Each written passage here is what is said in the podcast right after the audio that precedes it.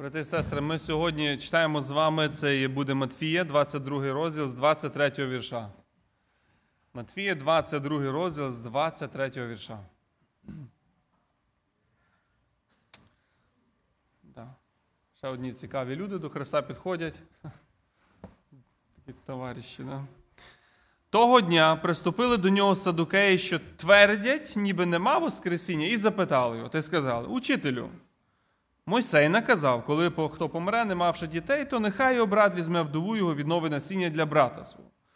Було ж у нас сім братів, і перший одружився в мері, не мавши насіння, зостав дружину свою братові своєму. Так само і другий, і третій, аж до сьомого. А по всіх вмерла жінка. Отож, у Воскресінні, котрому сімох вона дружиною буде. По всі мали її. Ісус же промовив їм у відповідь.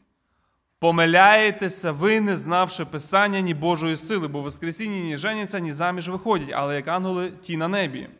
А про Воскресіння померлих хіба не читали прореченого вам від Бога, що каже: Я Бог Авраамів, і Бог Ісаків, і Бог Яковів, Бог не є Богом мертвих, а живих. А народ, чувши це, дивувався науці його. Фарисеї ж, почувши, що він уста замкнув садокеєм, зібралися разом. І далі продовжується. Сьогоднішній наш якби, золотий вірш. Це буде 2 Тимофія, 3 розділ, 16 вірш. Це буде наш сьогоднішній золотий вірш, якби, на, на, наші думки на ньому. У нас, у нас є його, ну відкрию, будь ласка. Пам'ятаєте, усе писання Богом натхненне.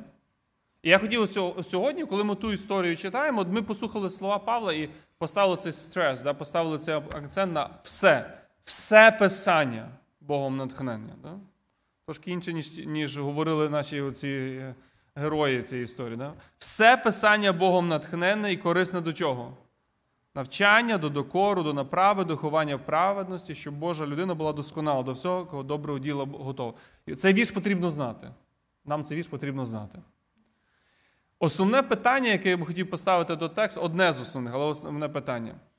От я читаю цей текст, я собі, я собі буду ставити запитання чи я вірю в Біблію цілком. Чи я вірю в Біблію цілком. Тому що це була їхня проблема. Вони зі своїми такими, знаєте, каверзними запитаннями, і, і я думаю, ви уявите собі їхню цю розмову, да, як як вони, от інтонація їхнього голосу, як вони ставили Христу ці запитання, вони приступили до Христа, Садукей. Хто вони є? Хто хто, це, хто є ці люди? Коротко. Перше, що ми, що я хотів, щоб ми побачили, що садукей це не є невіруючі люди. Ми повинні це зрозуміти. Це не є люди поза церквою, це не є люди поза храмом, це не є люди поза поза народ. Це не є це люди всередині. Це люди в церкві, це люди в храмі, це люди серед Божого народу. Вони ходили в храм, вони читали Писання, вони претендували на віру в Бога. Не не робімо їх, як знаєте, вони якісь невіруючі люди, десь там десь там, от десь вони. Ні, вони були серед народу і серед Ізраїля. Це була релігійна група, не поза, але всередині Ізраїля. І як каже наш текст, вони твердо, от вони, вони, оце їхня позиція. Да? Вони стверджують, що немає Воскресіння. Дії апостолів, коли ми читаємо, вони також додають, що вони не вірили ні в духа, ні в ангела. Як додаткова інформація. Це були, як кажуть, це сучасні ліберали, точно. А коротенька така вставка з історії. В кінці 19 століття розвивається ідея. Да? От Ми читаємо Біблію. Як пізнати, що Хри... дійсно Христа там? А давайте ми будемо шукати от історичного Христа. Ну, звучить гарно, правда, так звучить. Історичного Христа шукаємо. А в чому суть ідеї? А суть ідеї в тому, що от ми читаємо, і потрібно а, ну, серед цього тексту вибрати те, що дійсно про Христа. То, що, знаєте, немає там ніякого е, духовного, немає ніякого надприроднього. Якби Нагадує, да? це дуже дуже щось схоже. Да? Тільки садукеї до того додумались набагато раніше. Да, Немає нічого нового.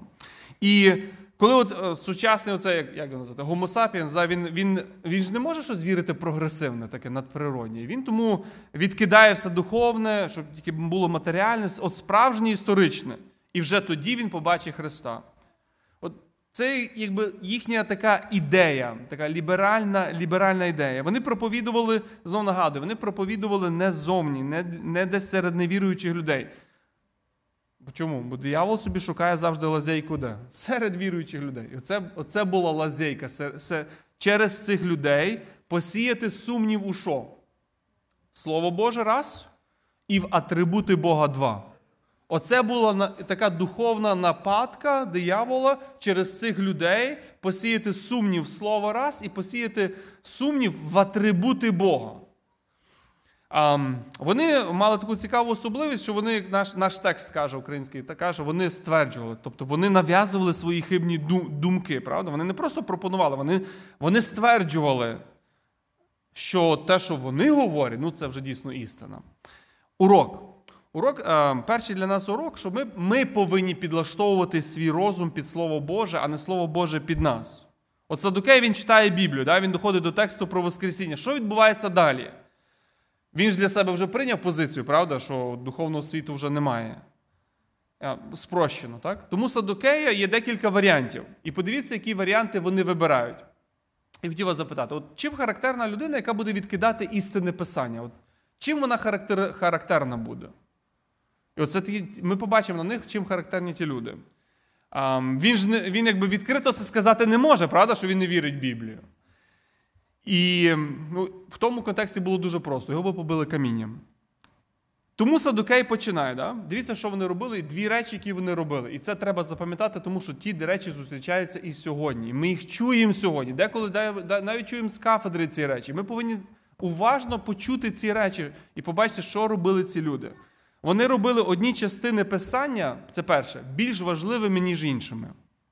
Тобто, ну, ми читаємо пророки, ну, правильно? Ви добре ж робите, що читаєте пророки. Але ось Мойсей сказав, Мойсей же знав Бога, правда? Він якби лицем, лице з ним говорив. От Мойсеєві слова більш важливі. На них потрібно звертати увагу в першу чергу. Замітьте, що як тільки от Одні книги ми робимо більш богодухновенніші, або одні тексти ми робимо більш богодухновенніші, ніж інші. Виникає уловка в чому? Щоб взагалі анулювати другі тексти. Взагалі анулювати другі тексти, або зробити їх взагалі ну, неважливими. І сьогодні нагадую знову це наш золотий вірш. Пам'ятаєте, апостол Павло, що він сказав? Усе писання Богом натхнене. Правда? Оце потрібно почути цей наголос. Усе писання Богом натхненне. Цей текст він говорить проти вчення Садокей. Не тільки якась частина, все. Текст, який говорить про характер Бога, є богодухновенні. Текст, який говорить про всевладного Бога, є богодухновенні. Текст, який говорить про божественність Христа, є богодухновенні. Текст, який говорить про проведіння Боже, є богодухновенні. Текст, який говорить про відповідальність рішення людини, є богодухновенні тексти. Текст, який попереджує про не, що неправедні царства Божого не спадкують, є богодухновенні. Текст, який говорить про космос, є богодухновенні в словах Бога не перебирають. Що приймати, що не приймати? Біблію мусимо приймати всім пакетом, таким, яка вона є. І оце їхня практика. Це перший перший момент, який а, потрібно побачити. Вони починали виділяти особливі тексти писання для того, щоб применшити інші. Для того, щоб применшити інше. Христос попереджує через Йоанна, через Йоанна Він попереджує проти зневажливого ставлення до Писання. Ви знаєте цей текст.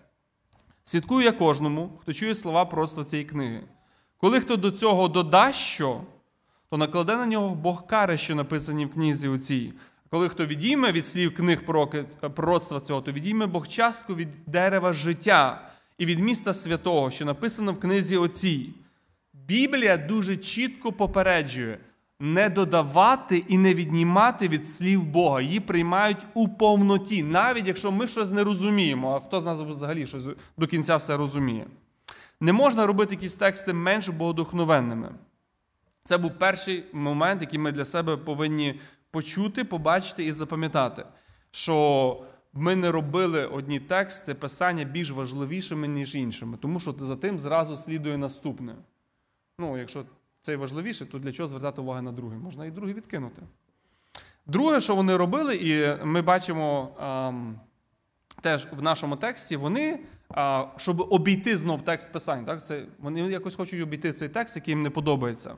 Вони придумували неіснуючі сюжети. От такі, як в нашому тексті. От такі, знаєте, заоблачні, спекулятивні запитання. От давайте ми про щось таке поговоримо, десь так якби з області, знаєте, майже фантастики. Um, для чого? Розмити зрозумілий текст Писання про Воскресіння. І от з однією такою історією вони підходять до Ісуса. Ми читаємо, да, що вони розказали історію Христу про жінку. Чорна вдова це вже ангел попри, попри неї. Да? яка мала сім чоловіків за час свого життя. Замітьте важливу деталь. Ось це закостеніле, тверде, грішне серце. Отак воно виражає себе. Воно починає сфокусуватися на спекулятивних запитаннях, не на реаліях писання. Коли людина не вірить, в неї починаються заоблачні такі запитання. Для чого? Щоб розмити чіткі твердження Євангелії. Видумані запитання такі, вони не направлені на глибокі, на глибокі роздуми, а просто на підтвердження своєї думки. І в нашому тексті згадується практика. От Йдемо до нашого тексту, нам згадується практика, яку постановив Бог для Ізраїля. Дивіться уважно, як вони починають з ним розмову. Вони підходять до нього і кажуть: Учителю, Мойсей наказав. Ви почули, так? як вони починають з ним розмову? Не ми щось там придумали. Мойсей наказав. І вони додають, так, вони додають в розмову Мойсея ж додають в розмову. Для чого? Щоб надати своїй історії силу. Так? А що Мойсей наказав? Давайте ми з вами прочитаємо. Я прочитаю цю практику, це повторення закону, 25 розділ. Українською вона звучить діверування. Якщо не знаєте такого слова, то нове слово буде. Діверування. Що що це таке було? А Читаємо з повторення закону, 25 розділ. Коли браття сидітимуть разом, один з них помре, а сина в нього нема, то жінка померлого не вийде заміж назовні за чужого. Дівер її прийде, це brother-in-law, прийде до неї, візьме її собі за жінку і продіверує її, і буде перворідний, що вона, тобто перша дитина, перший син, що вона породить, стане він ім'ям його брата, що помер. І не буде стерти ім'я його з Ізраїля, тобто, щоб зберегти цю сім'ю. Оце насліддя цього брата.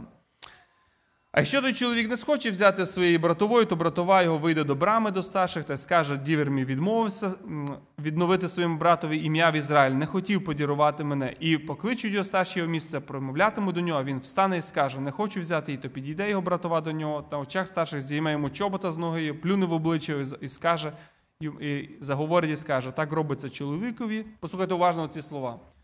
В чому суть цієї практики? Що не будує дому для для брата, тобто не будує Ізраїля, він проти народу. І буде зване ім'я його в Ізраїлі Дім Розутого. Для чого була дана ця практика в Ізраїлі? Бо вони будували земну громаду. Вони будували земну громаду.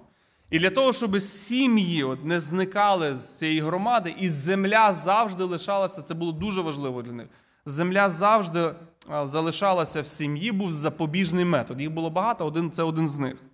Коли вдову, е, коли не було дітей, то вдову мав взяти е, тоді брат. І перша дитина тоді рахувалася для цього брата. Тобто за цією дитиною закріплювалося що? Маєток і земля. І так земля вона залишалася в сім'ї. І ми знаємо з родоводу Боаза, пам'ятаєте? І Рут. Пам'ятаєте, да? Таким самим чином він її взяв. Тобто, через цей закон прийшов Месія. І він був даний цей закон, щоб зберегти лінію. І він зберіг лінію Месії. Замітьте оцей цей момент.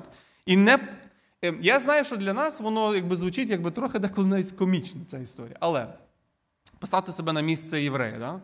Не послухати з цього закону, да, це було рівносильно, от на своє, на його місце писати, це було рівносильно, що згрішити проти Божого народу. Бо ти не будуєш Божого народу, ти проти Божого народу. Тобто вони це такі речі, знаєте, вони ніби комічна історія, але з дуже серйозним підтекстом задавали запитання. Тобто, ти проти заповіту Авраама, бо ти нехтуєш добробутом громади, добробутом Ізраїлю нехтуєш. І ми знаємо, що і Бог ставився до таких людей, які порушували цей закон, дуже дуже суворо і зрозуміло. Пам'ятаєте? Онана він був вбитий за те, що він не виконав цей закон. Бог його просто вбив. Садукеї задали Христу запитання з дуже серйозним підтекстом. І ем, коли ми думаємо про себе, то християнська громада вона не продовжує цю практику, бо ми не будуємо земну громаду. Дуже просто. Ми не будуємо зубну громаду, будуємо не земні коліна Ізраїля, духовний дім Божий. Ми громадяни Небесного Єрусалиму, і ми проповідуємо Євангелію. Коли хто, кожен, хто вірує в Євангелію, і він визнає Христа, він стає громадянином Небесного Єрусалиму. Історія видумана, історія, напевно, я так думаю, комічна до певної міри, але має серйозну підтекст. Тому Христос, він замітьте, що Христос не може просто сказати, ну, знаєте, така історія, навіть нема що, на що тут відповідати. Він має дати якусь відповідь. Він за Ізраїль, він проти Ізраїль, він проти народу, чи він проти, чи він за народ, він проти заповіту з Авраамом, чи за, він будує Ізраїль, чи ні. Такі, знаєте, такі тонкощі, моменти такі. І садукеї вони собі вже думають, правда, що він ж не може відкинути, от якби їхня логіка, він не може відкинути практику, яку поставив Моїсей. Він не може це зробити.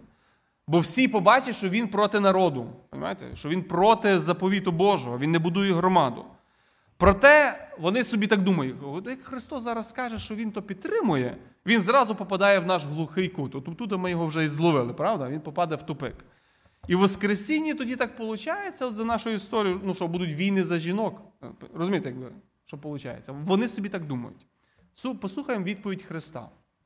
Христос, Христос, 29 вірш, Він каже їм: Ісус же промовив у відповідь їм. Він починає їм щось там пояснювати. Ні, він іде зразу моментально, дає діагноз і суть проблеми. Помиляєтеся ви, не знавши Писання ні Божої сили. Не розбирає кожного чоловіка. Там це. Моментально йде в корінь проблеми. Хотів вам задати запитання. Давайте якби чуть-чуть пороздумуємо. А чому люди помиляються в теології? Да? От чому люди помиляються в теології? Чому люди помиляються в вірі? Чому? Як ви думаєте? От чому вони помиляються?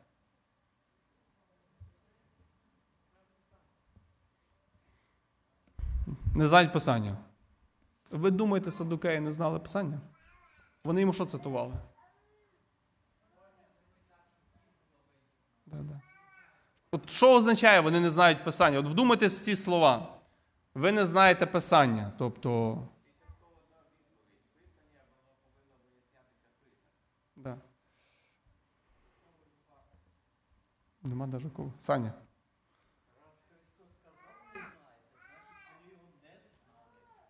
Ну, вони йому його цитували, я вам скажу. Кажи. Багато хто може цитувати. Геть і Путін цитував. але це не значить, що він знає. Да. От в чому тоді смисл, що він не знає? Тобто, от, от ти дуже хорошо почав. Вони якби для себе, да? Я, да, я знаю, там що, а там щось в Біблії написано, раз сказав, да? Для чого? Ну, щоб показати, щоб для себе використати, добре? Льоні, ззаді дай. Чому люди, от замітьте, от ми говоримо, да, чому люди помиляються в теології? От вони читають, вони будуть помилятися в тому. Чому? Ну просто я, я так роздумую, що ну, Христос сам сказав, що не Писання, але са- саме важливо, ні сили Божої. Справа в тому, що є багато людей, які знають Писання, що може так ніхто тут серед нас сидячих не знає.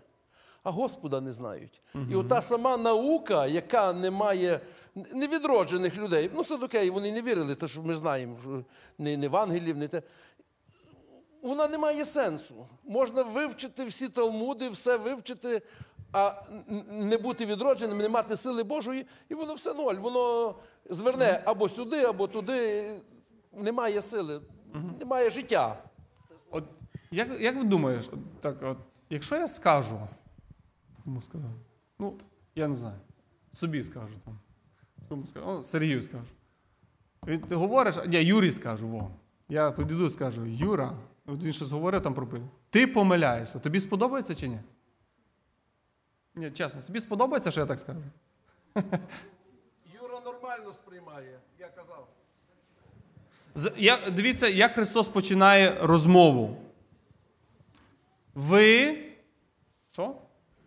Помиляєтеся.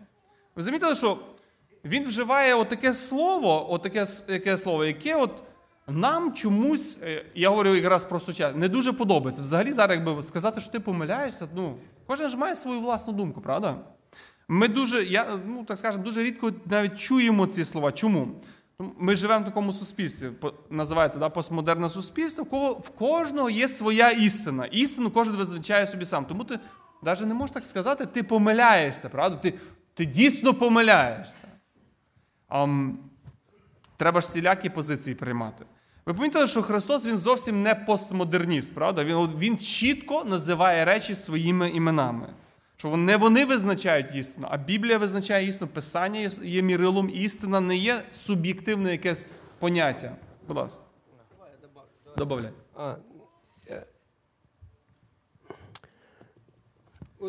Смотрите, он же сказал, в тот день приступили к нему садукеи, которые говорят, что нет воскресения, и спросили его. А, Есть две такие большие причины. Садукеи не верили в воскресение Иисуса Христа. Они всю свою жизнь полагали на что? На вот земное существование. А теперь они берут Библию, они же были членами Синедриона, они были первосвященниками. Они берут Библию и начинают ее трактовать в свете это, только этой жизни на земле. Понимаете? Они смотрят на Библию через призму только земного существования. Плюс, они же еще его хотели споймать. Они говорят, ну вот говорят, вот э, как бы вот а в воскресенье кто будет? Вы понимаете, насколько люди были лукавые? Ну и Христос во второй главе Евангелия от Иоанна, он говорит, он говорит, ему не нужно Христу свидетельствовать, какой человек, потому что он сам знал, что в человеке. Он уже знал, как к нему подходят и с каким вопросом говорят. Но они трактовали Библию со своей земной перспективы. Больше не было у них ничего. Да. Будь ласка. Я тільки хотів додати. Знаєте, недавно в мене машинка поламалася вдома, ну, стиралка. І от я її розібрав, подивився на неї. Ну, все нормально. Подивився, є мотор, ну все, все, все вроді нормально, там має все працювати. Знаєте, воно якби все понятно, що я розумію, що воно і таке є. Я бачу, як воно кнопки дає, все. Все ну, зрозуміло, як для мене, для людини. Що не робить, не знаю. Позвонив Льоні, знаєте, він приїжджає, ну, моєї сестри чоловік приїхав, і там 30 секунд дав діагноз, заказали запчасть, поміняли, чи коли прийшла. Він знає, він розуміє, як, як працює система для того, щоб продіагнозувати, дати правильну оцінку ситуації. Я, я думаю, що десь похоже, що людина може знати, в принципі, як вони. Вони щось там знали, от вони вибирають собі, знають, ну, як працює Господа, от те, що Льоня казав, як працює Господа, його серце, його, його, якби, його характер. Вони не розуміли. Він каже, помиляєтесь. Ви не знаєте. Да. Дивіться, а коли ми говоримо про них, от ми бачимо, ми кажемо, ти не знаєш, вони не знають писання. Вони не знали взагалі писання. Вони це. Да, вони, цитували писання. Вони навіть спорили на диспути вели про що? Про теми писання, про Воскресіння, про ангелів. Да? Тобто вони якби пробували якби, це довести. Будь ласка. Ми колись з братами працювали на заводі, і з нами один чоловік. В нього була чітко сформована позиція. І в дискусії він каже: в Слові Божому написано: пейте, но не упивайтесь. І я йому кажу, в тебе Біблія є? Каже, в машині є. От кажу, на ланч піди і знайди мені, де конкретно так написано. Ви розумієте, що сформована оця позиція, вона його підштовхувала шукати в Біблії і перекручувати більше того писання, підлаштовувати під себе. Те саме з садокеями. Да, в них чітко була сформована ідеологія, і вони виривали просто писання з контексту для того, щоб Тобто можна помилятися, не мавши писання. Взагалі, от не маєш доступу, ясно, що ти будеш помилятися, правда? Бо ти не, взагалі не маєш Біблії. Це не їхній варіант. Вони мали писання. Вони мали його достатньо. Вони там вони оригіналі читали, вони прекрасно його знали. І вони попадали в помилку не тому, що вони не мали доступу до писання, а тому, що оце. Вони, як ми можемо сказати, вони ігнорували за своєї позиції. То, що брати вже вони просто ігнорували.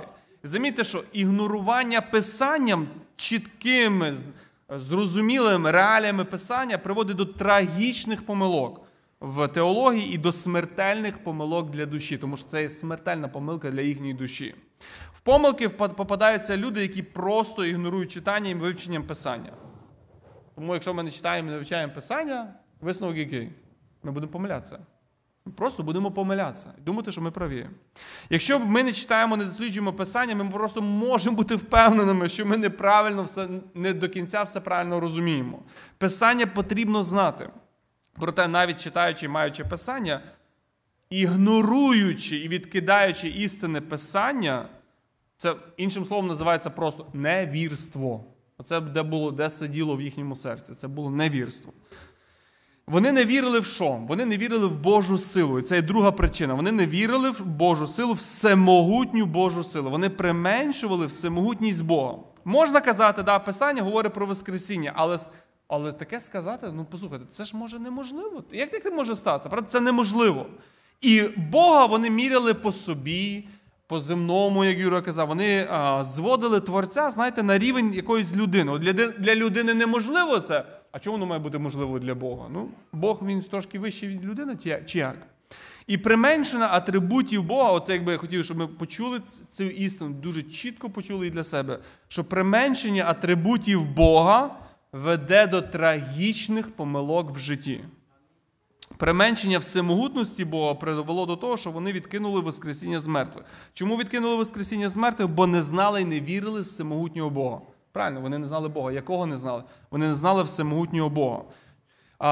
В їх уявленні, знаєте, Бог він чуть-чуть більше, ніж людина. Бог святий, він відділений, він відділений від творіння, він інший. Він творець, він всемогутній. І потрібно знати Писання, що Писання говорить про всемогутність Бога. В нашому тексті Христос вказує на такий атрибут Бога, як всемогутність, правда? Є одне ім'я. Хто може знає ім'я, яке дуже часто вживається в Біблії, говорить, що Бог є всемогутній. Ел Shaddai, да? Що означає, що Бог є всемогутній? Як ви думаєте, що означає, що Бог є всемогутній? Добре. Що означає, що Бог є всемогутній? Що це?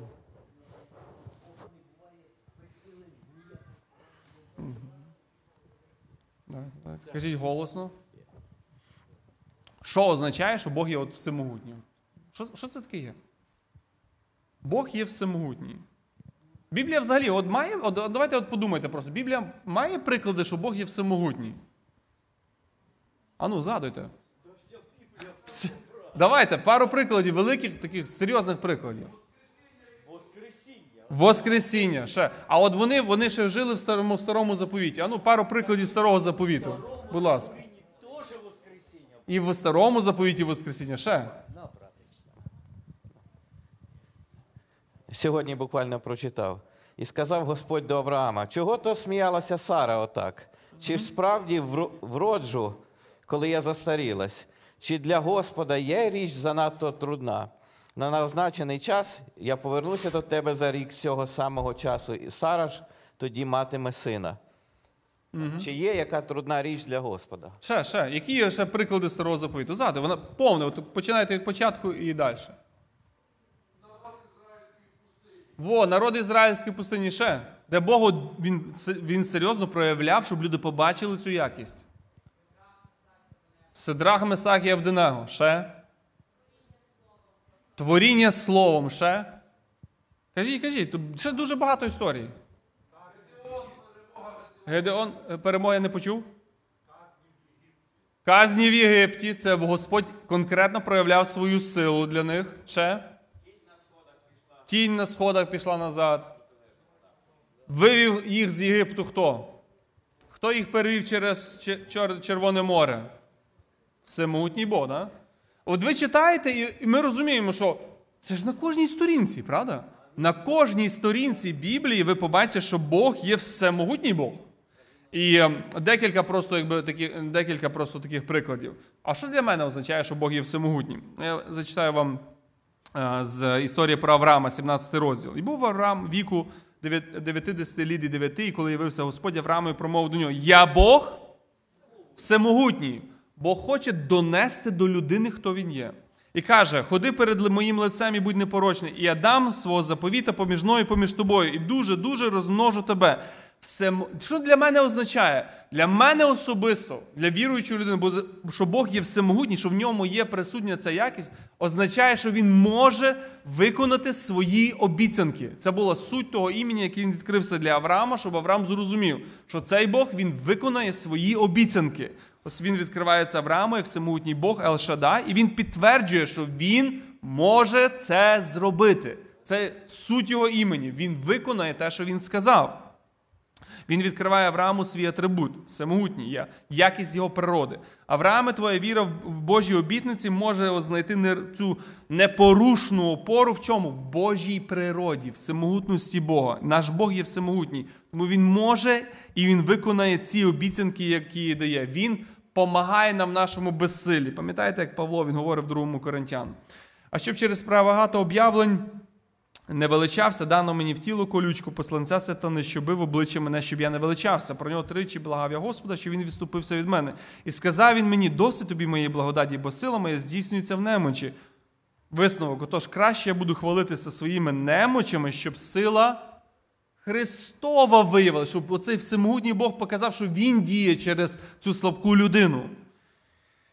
Коли ми приходимо в американській, да, я в американській мові є таке слово, да, що ми приходимо до кінця себе, да, от, прийшли в кінець а, можливості ресурсів, ми знову ми починаємо пересвідчуватися, що наш Бог є всемогутній. Пам'ятаєте знову, пам'ятаєте, кого згадати? Рут згадати. Про неї сказано, вона прибігла сховатися під крильми Бога. Да? Вона прийшла, от, а Наомі як називала цього Бога? Всемогутній Бог. Вона прийшла сховатися під крильми всемогутнього Бога. Про Йо... Я от просто декілька ще прикладів, я от переглядав для себе. Про Йосипа сказано, він відка родюча, відка родюча над джерелом. І огірчили його, з луку стріляли, зненавиділи стрільці його, та зостався міцним його лук, і стали пружні рамена від рук сильного Ізраїлова. Про Якова сказано в буті 48 розділі. Сказав Яків до Йосипа: Бог всемогутній явився був мені. От Яків оглядається назад, і він бачить ту якість Бога в своєму житті. Він бачить всемогутність Бога, коли він дивиться на своє життя. Він розуміє, що тільки Бог, який є всемогутнім, міг отак провести його життя. Він це розуміє. В новому заповіті е, 9 з 10 разів, це слово грецьке, да, пантократор. Він все владний Бог. Інше слово, да? sovereign God, синонім цього слова. Він вживає, це слово вживається в 9 з 10 разів в книзі відкриття. Всемогутній Бог це Бог, який обіцяв, і він приведе перемогу над гріхом, над злом і над дияволом. Він є всемогутній. Тому так часто воно використовується в книзі об'явлення. Бог дає обіцянки, він, він свою силу е, ставить в запоруку того, що всі його обіцянки будуть виконати. Тому, коли людина відкидає оцей атрибут Бога всемогутність, вона автоматично обрізає, знаєте, обрізає корінь того, що можна довіряти Богові, можна довіряти його обіцянкам. Можна довіряти в тому, що він надасть допомогу. І пам'ятаєте, Бог він, я не знаю, чи я правильно скажу, але він дуже чутливий до цих речей. От Захарія він стоїть в храмі. Йому ангел приходить, і він, знаючи все, що Бог може зробити, він собі думає, що може то неможливо. Що сталося? Зразу став німий, правда? Ми повинні от, е, побачити, що от невірство в атрибут Бога як всемогутність, воно приводило, привело в садокеїв. Просто відкинути Воскресіння. Але це надважливо для нашої віри. Надважливо розуміти, Бог всемогутній, він є всевладний Бог, він суверенний Бог. Яке хочете слово, вибирайте, сучасне, не сучасне слово. Але це є атрибут Бога, що все в його, в його руках. На цьому стоять його обіцянки. Далі Христос продовжує е, свою, е, свою відповідь. Да? І е, він далі говорить, е, 30-й вірш: В Воскресінні ні женяться, ані заміж виходять, але як ті ангели на небі. Він дає їм відповідь. Я думаю, що вони зовсім не чекали. Вони собі задають Христу запитання, знаєте, думаючи, що от ми задали запитання, і що він зможе сказати? І тут Христос відкриває Біблію на кожній сторінці відповідь на ваше запитання. Да? І він задіває питання і про ангелів, замітили? І про ангелів, і про духовний світ, і про Воскресіння. Все в одному реченні їм, їм сказав, те, що вони не вірили. І про майбутнє. Він відкриває оцю завісу майбутнього і говорить про те, що Воскресіння є інший порядок. Так? Що в воскрес, воскресному житті вже не будуть виходити заміж і женитися. А, наше сучасне суспільство, воно взагалі воно помішане, якщо можна так сказати. Ну, так можна сказати, на статевих стосунках, воно взагалі собі не може навіть уявити те, що тут говориться. А, Христос говорить про шлюб. А в чому мета шлюбу? В чому мета шлюбу?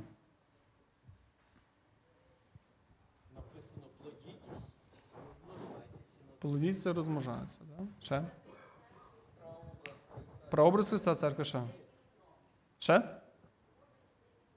Да, о, добре людині бути одній. Так. Ще є.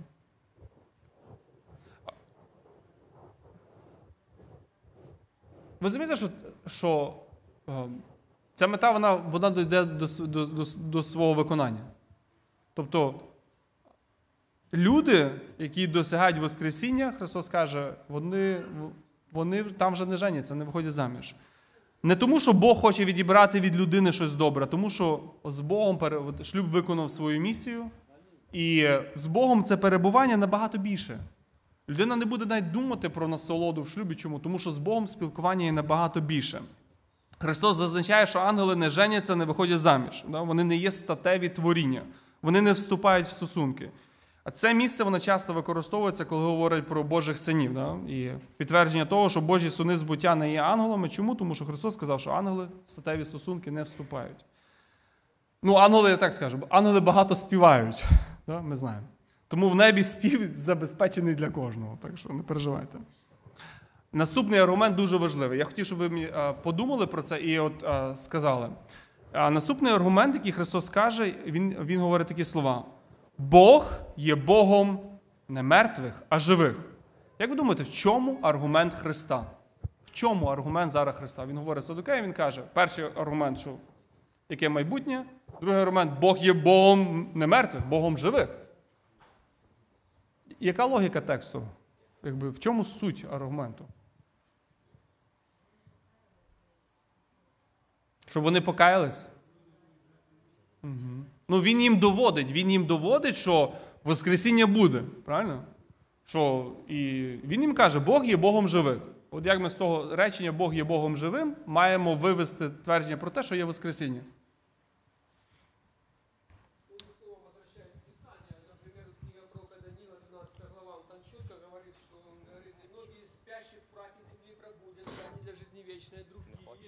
Да, що, мікрофон аж перед. Да. 12 глава книги пророка Даниила. Он их возвращает Христос снова туда же, назад к Писанию, где он указывает, что даже пророки указывали на то, что будет воскресение. Я, я из би не за це мертвых. питаюся. Я питаюся зараз, він їм сказав одну фразу: Бог є Богом живих. Ну, он называет Авраама, Исаака и Иакова. Это очень важный принцип. Они все умерли, Какой но он, принцип? Их, он Им- их называет живыми. Окей. Он их называет Богом живым. Их. Авраама, Исаака и Иакова. Да, и поэтому это обещание, которое было дано Аврааму, оно, вы- оно, он их приводит обратно к завету, к тому, что он говорит, что все будут, кто будет, во- кто будет веровать в меня, Да- Давайте ми будут так живы. по порядку. Дивіться. Е, Христос будує свій, свій аргумент в першу чергу. да, На, ви замітили, на граматиці. Він будує свій аргумент на, теп- на е, часі дієслова. Тобто, він, е, го- коли е, Бог говорить до Мойсея, Бог каже Мойсею, я Бог твого батька Авраама, не тільки Авраама, Ісака, Якова. Бог не каже, що він був Богом в цей момент. Замітьте, він говорить не він, що він був Богом Мойсея, а тільки протягом їхнього життя. Вони вже померли. І він тепер перестав бути їхнім Богом, тому коли він говорить до Мойсея, він має Мойсеєві сказати: Мойсей, я був Богом от, твоїх прародичів. Я був. Він так не каже. Бог є зараз. Вони померли, а він з Мойсеєм багато років спустя говорить, каже: Я є Богом, я є Богом а, твоїх прародичів. Тому Ісаак, Яків, Авраам, вони живі для Бога. Якщо б смерть закінчила їхнє існування, то Бог би мусив сказати, що я був. Проте він так не говорить. Замітили, що Христос Він будує свій аргумент на часі дієслова, на граматиці. Граматиця, граматика в Біблії дуже важлива. Дуже важливий час, який вживає Бог. Христос Він будує свій аргумент на часі дієслова. Природа Бога, Він є Бог живий. Він не є Богом мертвий. Ам, Замітьте оцей важливий дуже аргумент, який в тому тексті саме більше сказано. А, Він назвемо його так: це непорушний союз з Богом. Непорушний союз з Богом. І це найбільший наголос в цьому тексті. Бог є Богом, і далі, подивіться, як він каже, тричі повторює то саме. Тричі повторює приналежність до Бога. Бог є Богом кого? Авраама, потім знову продовжує Богом Ісака, Богом Якова. Ті, хто належать живому Богові, не можуть бути мертві. Ви Замітили аргумент, який він каже, Бог є Богом живих.